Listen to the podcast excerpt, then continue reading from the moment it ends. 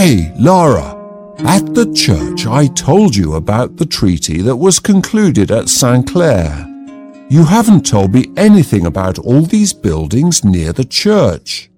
You're right. To start with, let's go and see if the door to the right of the church is open, so we can go in near the priory to the buildings of the Heritage Orchard. It was established in 1991. There are three hectares planted with about 550 varieties of apple trees and 350 varieties of pear trees. Well, Lara, that building didn't exist in my time.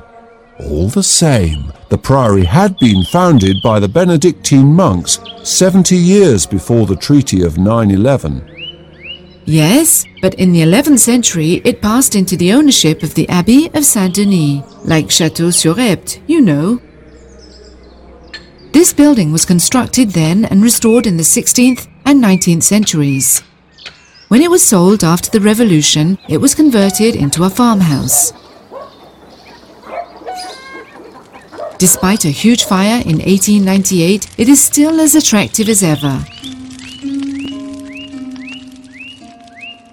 Look at that chimney on the right. You see how it is placed on the ridge of the roof, slightly inside the gable end? That is a typical example of the Norman influence on architecture in the Vexin region. On the square, this beautiful half-timbered building evokes Norman architecture.